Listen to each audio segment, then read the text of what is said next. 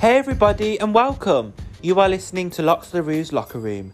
Join me every Friday with a different special guest. We'll be breaking the locks off toxic masculinity, one locker at a time. This week I'm joined by the fabulous Matty, who hosts the Twink Talks on Glitter Beam Radio. Today, me and Matty talk about gender expression, gender identity and owning your voice. Please note that the conversations between me and my guests are purely based on our own thoughts and experiences. Now, with all that in mind, sit back, relax and enjoy the show. Hi everybody and welcome to Lox LaRue's Locker Room. I'm joined by a special guest today, Matty. So hi Matty, how are you? Hello, I'm good, thank you. Just chilling today, not got much planned apart from this. What about you? I'm good, yeah, just getting used to everything as usual. I need to start getting out soon though, because not being scared of the virus, but being safe, of course. But yeah, thank you for joining me today on this podcast. I thought we'd get straight in with the conversation, and I'd sort of give a prompt by asking you something. So if your younger self could see like you now, like what you're doing and everything, how do you think they respond? Do you think they'd be like, oh, that's so good, or do you think they'd be shocked? Or yeah, I'm interested to know.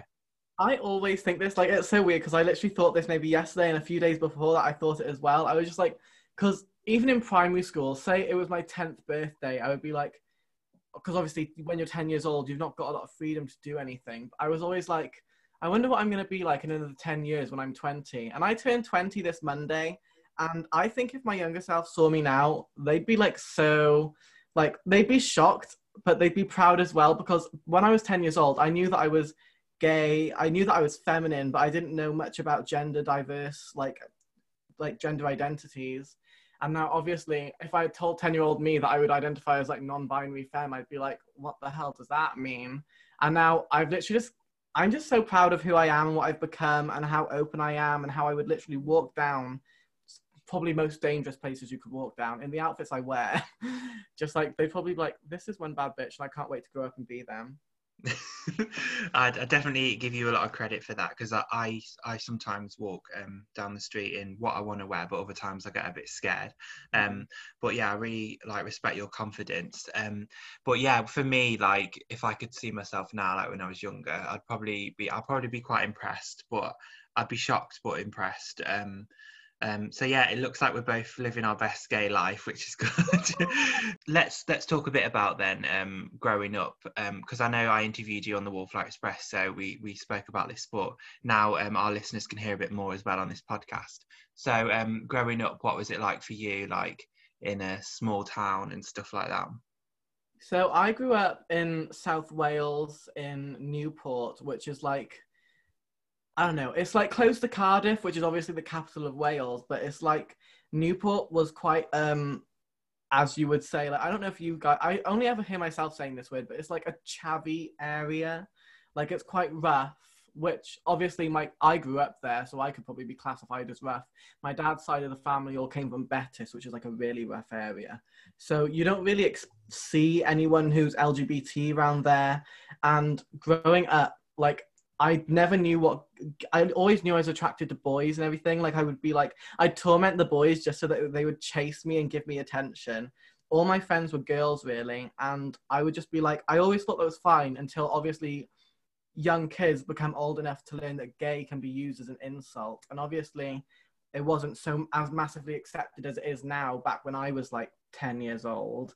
So it was a big thing of like being bullied and people taking the mick out of you. Like it was never anything really bad for me until I got to about year 11, which is when I was about 16 years old, that bullying got quite really bad. But I knew that it was a sense of feeling wrong. And there were times where I was in the shower. I believe in God and everything. I would be like, if God loves me, he won't make me gay. If God loves me, he won't put me through this. I feel terrible. I wish I was just normal, quote unquote normal. But I just would cry in the shower for about half an hour thinking, I'm not gay, I'm not gay, I'm not gay, I'm not gay. And to look back at that now, to where I am, girl, if I was straight, I'd be bored.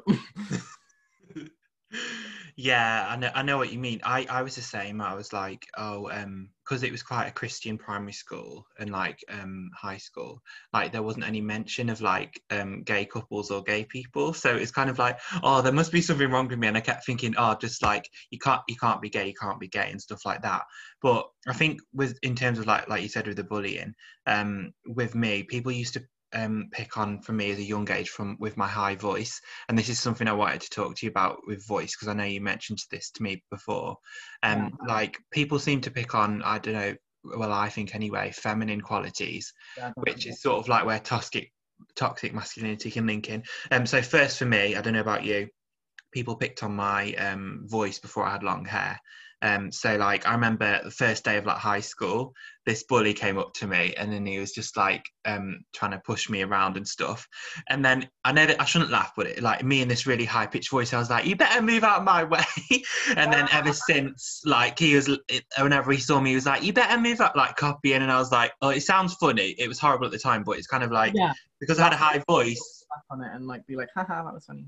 Yeah, so I don't know about you in terms of voice, like is that something that people picked on you for? Yeah. High voice.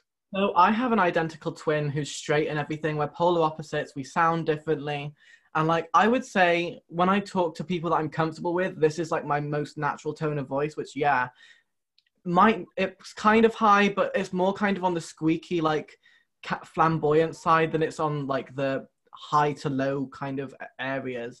But like, I would always be picked on like saying, why do you sound like a girl? Why do you speak like that?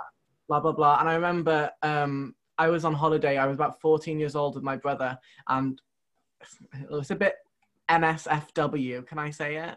Yeah. So my brother was like, obviously just chatting absolute rubbish. He was like, I heard that people who have high voices suck dick. And I was like, oh, well, is that why I have a high-pitched voice?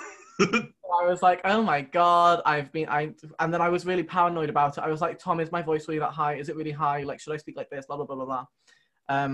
But yeah, voice was something because I used to be so insecure about how my voice was. And then obviously I got more comfortable with who I was, and I would watch Glee, and I loved Kurt Hummel, and I loved his voice, and I loved his singing voice, that it got to a point where I was like, I wish my voice was that high again, or I wish I could sound like that, or I wish I could sing that high. So it's like, you get more comfortable with it, and then you wish it was feminine again. Yeah, I know what you mean. And I don't know about you, but this can also like relate to when we talk about what we do now. But with like my voice, I had this phase where I couldn't listen to myself on camera or like a recording, because I'd be like, oh, does my voice really sound that high? And yeah. Well, gay, I know that sounds bad now, but that's what I used to think. And so, but that's weird now, because obviously I do like the podcast recordings, and I do like the Wallfly Express chat show and hosting and stuff. So it's weird that I used to hate my voice so much, because like I was like, does my voice sound like that high? And you know, well, camp is what people used to say. So I don't know whether you used to have that problem. Would you ever hear your voice and be like, oh, does my voice really sound like that? Yeah, like especially as I said, like on holidays, because it was this holiday specifically that was like, my brain was just revolving around insecurities around my voice when I was about 14 years old. Because people had mentioned it in school. My brother's friend Niall was like, why do you sound so gay? Why do you sound so girly? Why do you speak like that? And I was like, this is literally just my voice, girl. But that my mum would film videos of me and my brother on holiday, and I would watch them back, and I'd hear myself talking, and I'd be like, why do I sound like that? Like, I'm not putting anything on, and I'm literally just speaking normally, but why does it sound like that? Why does it sound so different to my brother? It is that camp kind of voice, but it's something I don't feel like I'm not controlling it. Are you controlling it? It's just kind of natural. Yeah, and like with now, like I think I've got used to hearing my own voice. I think quite a lot of people struggle sometimes with hearing their own voice on recordings. I still do a bit, but I've got used to it now. And obviously, like you said, sometimes watching people on TV or like role models can help. Like for example, Glee, Kurt and stuff, and also Jonathan Van Ness. I don't know if you know them. Yeah, because they're like got this amazing like super voice, and so I sort of I think that helps. But obviously there wasn't that much of that on TV and stuff. But with you then, do you think like hearing yourself talk now, because you have your own radio show, if you'd like to tell us a bit about that, do you think you don't mind yourself hearing yourself talk now, or do you still be like, oh, I don't want to hear myself?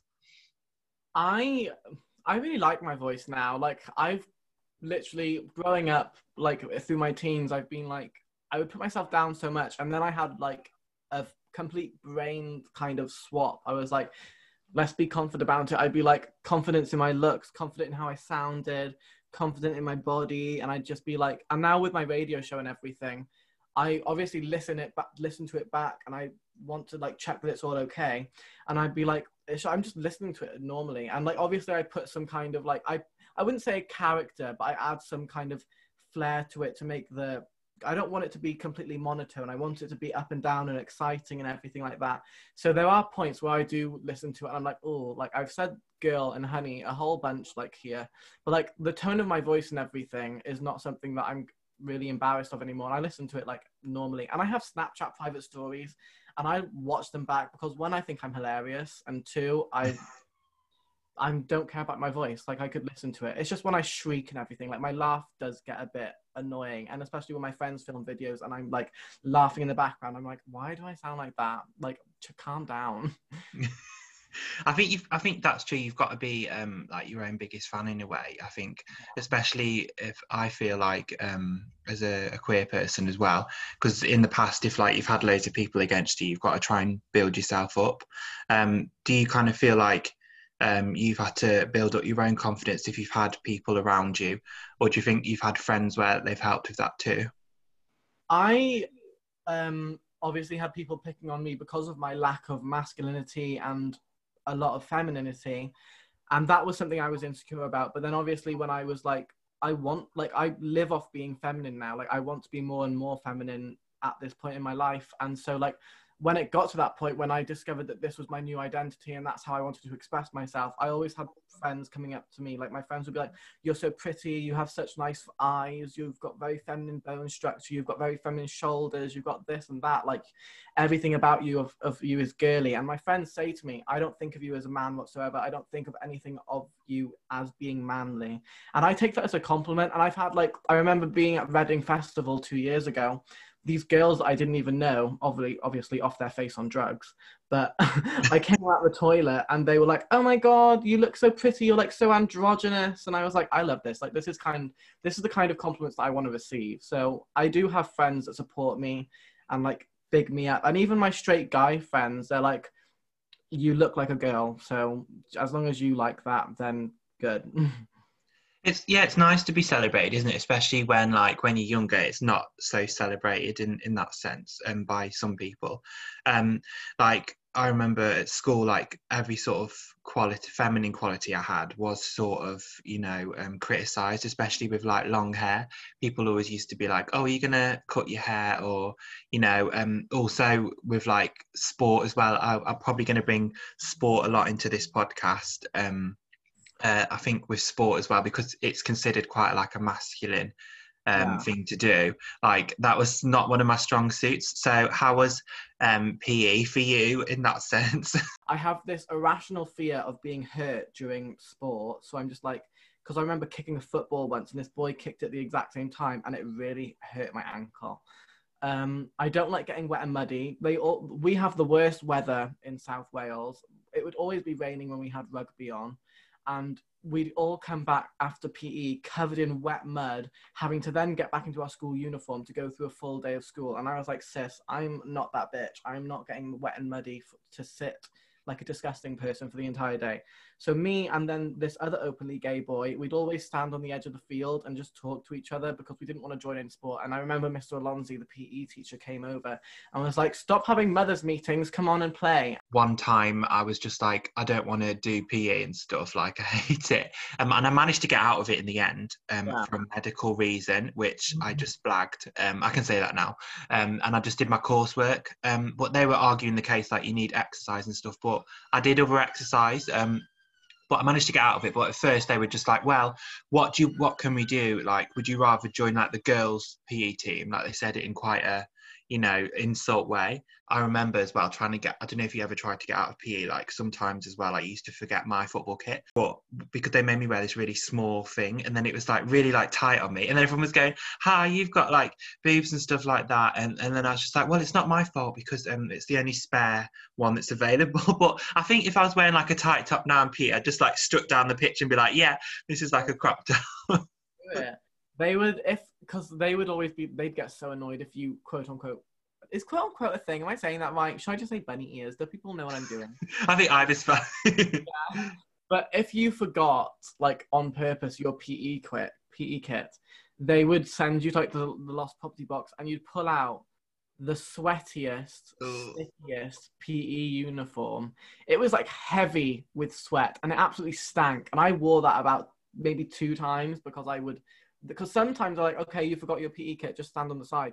But they knew that who was faking it was faking it. It was either like the geeky kids or the gay kids. Like if you faked it, they were like, just put on the spare one. And they're like, ugh, I don't want to, it stinks. In terms of like linking back to voice and stuff like that, I know on the Wallfly Express you mentioned that you said growing up with voice, like you've changed it around certain people. Yeah. So could you sort of expand a bit on that, if you can remember? Yeah, so when, like, obviously I just said, like, this is my probably most comfortable voice. Like, I'm not putting any effort to do this voice. But then I'm also, it's just like a kind of natural switch depending on who I'm around. Like, my grandparents, who are accepting of me and everything, but I don't want to be overly camp around. They came over the other day, and my voice is just like, it naturally goes to like, oh, hi grandma, like, today I went to the shop and I went to London last weekend. Like, it's so deep. And I'm just like, then I'm putting effort into doing that. But when I'm around my grandparents, it's like a natural switch. My voice is automatically that kind of deep. And I think what I said last time on the Wallflower Express, I was just like, I think gay people, gay boys especially, like kind of grow up to have natural hiding tactics. Yeah, I think that's true as well, because I moved school because I was badly bullied in my first school, and I moved school, and then like when I moved there, like I think I like, because no one knew me, it's kind of like a fresh start. So I kind of like made my voice a bit lower. With work and stuff, how are you at work? Like, are you like your gay fabulous self, or do you think you have to like tone down a bit? Well, when I worked in a warehouse, like a Wilco warehouse at the beginning of lockdown, the men there were like your typical burly worker men, construction guys, and rough and all that. So you're thinking, oh, I don't really want to be the campist around them. So I would just normally speak with kind of no flamboyant tones, and kind of just be as like silent or as little as possible, really. But then I met this other guy, that gay guy there, and I would be like, oh, like we'd be very like mothers meeting kind of with each other. In terms of like dress sense though, sometimes I have to like tie my hair up, because I worked in a museum before, and then like they were like, can you make sure you tie your hair up like properly, even though all the girls, like, they had their hair down. So I don't know, like, it's kind of the same thing at school. It's never an option for boys to wear skirts to school, because it's like, but girls are allowed to dress like boys, but it's not the same thing as, like, even nowadays, even in 2020, like, a girl wearing boys' clothes will just like go right over your head. But as soon as a boy steps out in a crop top and a skirt, you're like, that is weird. I know, it's kind of like conditioned, isn't it? Because at school, I remember in primary school where the girls in summer could wear like a summer dress. And I was like, oh, I wish I could, because it seems much more comfy than this horrible grey trousers and stuff. It was so hot and horrible in those trousers, so sweaty. I know. So before we talk a bit more about expression and sort of what you do to express yourself, I just wanted to ask a question which you might not be able to think of straight away. It's like to ask my guests about a key moment in their life. It can be recently, or, you know, or so have you got any examples of something that, you know, you can remember significantly that's affected your life in a good, or, you know, you've learned something from it? a key moment in my life with like my gender expression and gender identity is when I turned 18 years old and I was able to start going night clubbing. I would always go to my friend's house to do like, my mum and my stepdad were like, they didn't have very negative views of me wearing makeup. It was just kind of a surprise at the beginning. But when I felt like as if I wasn't comfortable doing my makeup at home, I would always go to my friend's house with pre-drinks and I'd do my makeup there. But going night clubbing allowed me to kind of experiment with what I wore outside of the house. And I feel like in a party environment with a group of friends, I felt safer wearing a dress and like a skirt and crop tops and all that. So when I turned 18 going night clubbing, that's when I started buying and wearing more girls' clothes. And then obviously it's an independence thing. And especially when I moved to university last September, it gave me a chance of like, I don't need to worry about what my parents see me wearing. I don't need to worry about if I'm upsetting anyone. So when I became an independent person in a different city, not having to worry about what anyone thought of me or if anyone was going to report back to my parents or anything, I was able to kind of experiment with who I was and what I wanted to wear. Oh, that's lovely to hear, because I'm kind of the same with going out as well. But I think for me, it was when I joined the LGBT Society and the Burlesque Society, which we can talk a bit more about in a bit. But I think seeing other people for me helped me sort of think, oh yeah, then if other people are dressing, you know, experimenting with their style, like boys and girls and, you know, people who are non-binary and stuff, it sort of helped me to think, oh yeah, I can experiment with my style too if other people are. So going to university helped me, and, you know, being able to go out and see other people dressing in all these fabulous outfits. So how do you find being non-binary, and would you say you experimented with your style before you discovered you were as well? Or? Yeah, so when I first started hearing about non-binary identities, it was kind of in my GCSEs in high school.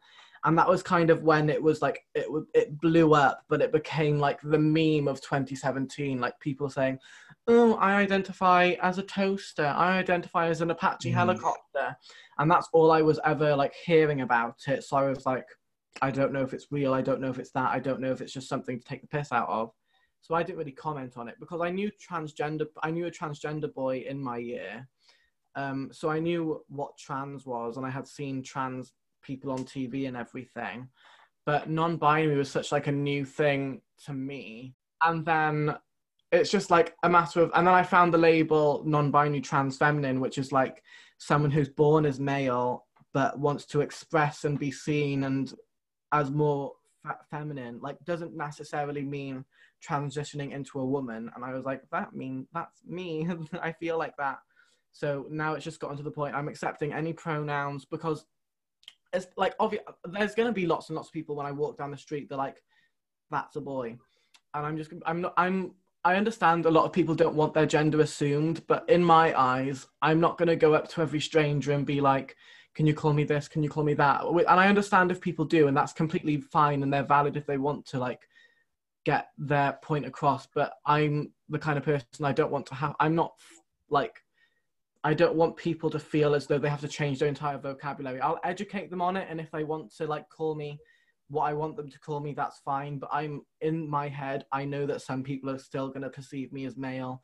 People are going to call me a he when they think, oh, look at that boy over there with the pink shirt on, if they're like describing me to a friend or something. So I'm not going to be like, that's why I accept any pronoun, because I know it's going to come either way, I fight it or not. So that's why I take anything. And in terms of pronouns, what pronouns do you prefer? And for listeners as well, could you tell people, because a lot of people say, I don't know whether to ask people what their pronouns are, but actually, well, I think I've heard that it's okay to ask, isn't it? Yeah. So, yeah. Well, like I said, I always accept any pronouns, but then I feel like over the past few months, I've found myself, whenever I describe myself to someone, I'm always using they, them pronouns. So that's how I would normally, like, I would always talk, I'd be like, if I was describing myself to someone, like, past me, I'd be like, oh, like, this person, I don't know, I've forgotten of an example now, but I would always find myself calling myself using they, them pronouns when I describe myself.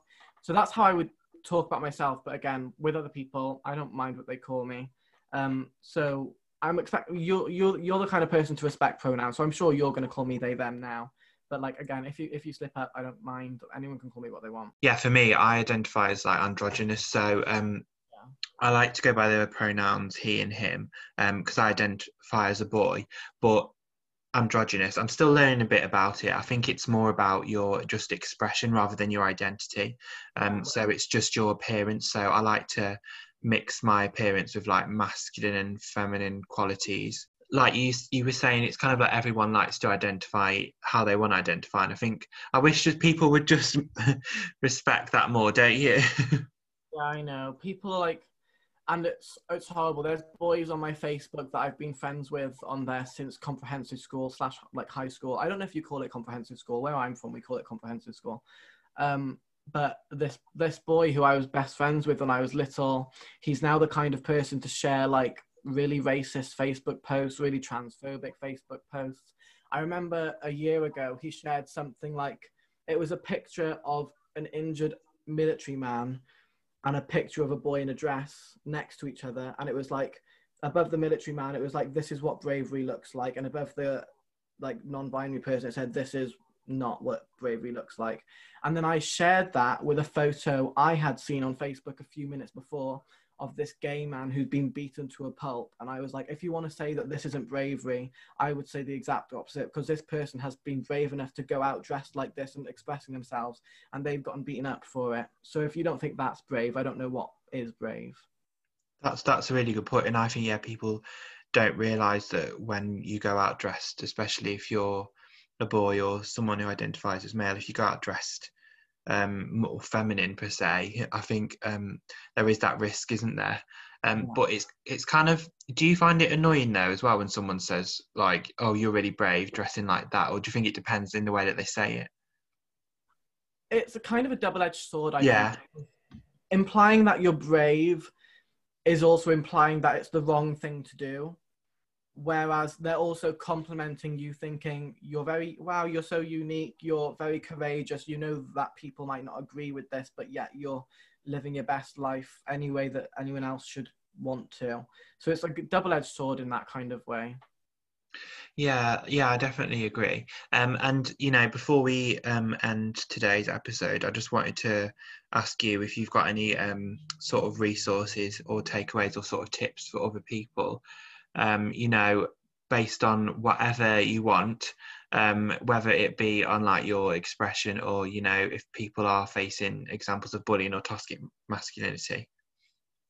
Okay, so resources that I've used to make myself a lot more comfortable with who I am and become a lot more knowledgeable around the area of gender identity and gender expression is Facebook is like the best place to find any kind of groups that applies to what you're going through.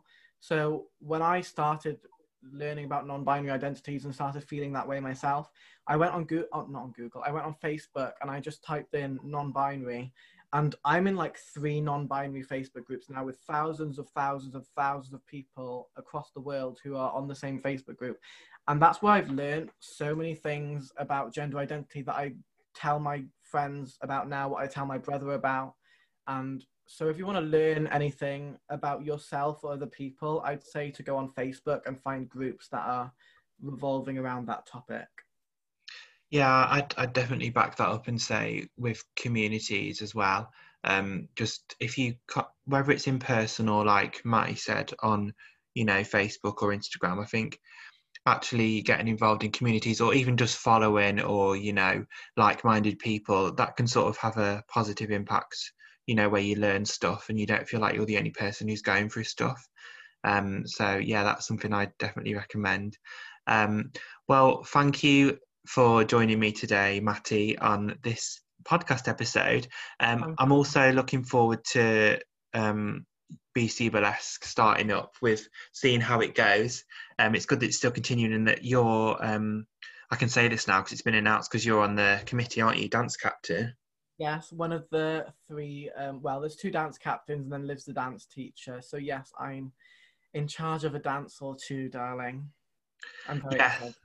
And I think it's good that someone who is non-binary as well is on the committee, because I don't know if you agree, like this could obviously you're not just non-binary, you're loads of different things, but you know, you're someone who expresses yourself as well. So do you think it's kind of good that you're able to be on the committee and you might influence someone else to be able to, you know, find their gender identity or express themselves?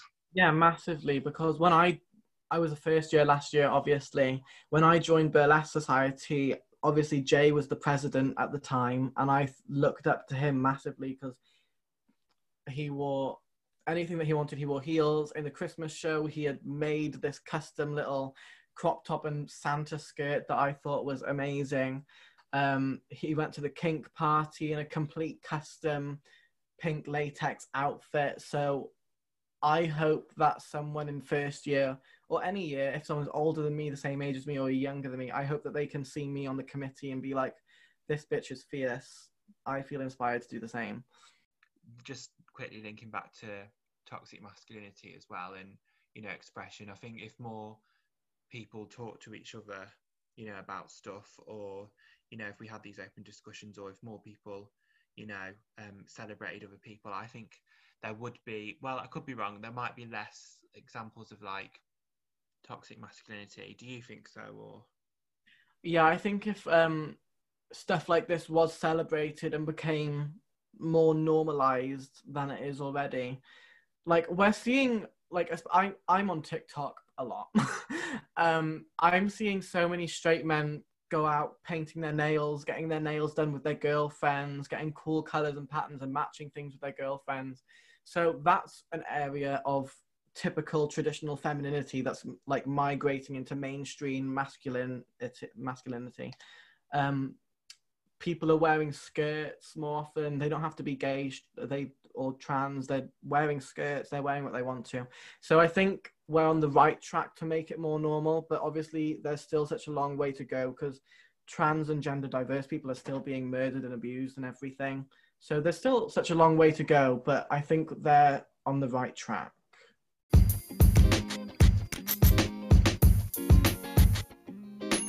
I would like to thank today's guest, Matty, for coming on to this podcast. If you want to catch more of Matty, then check them out on Instagram at mxtty.xo. Thank you for listening to Lox LaRue's Locker Room. We'll see you next Friday. And make sure to follow me on Instagram at Lox LaRue. Bye!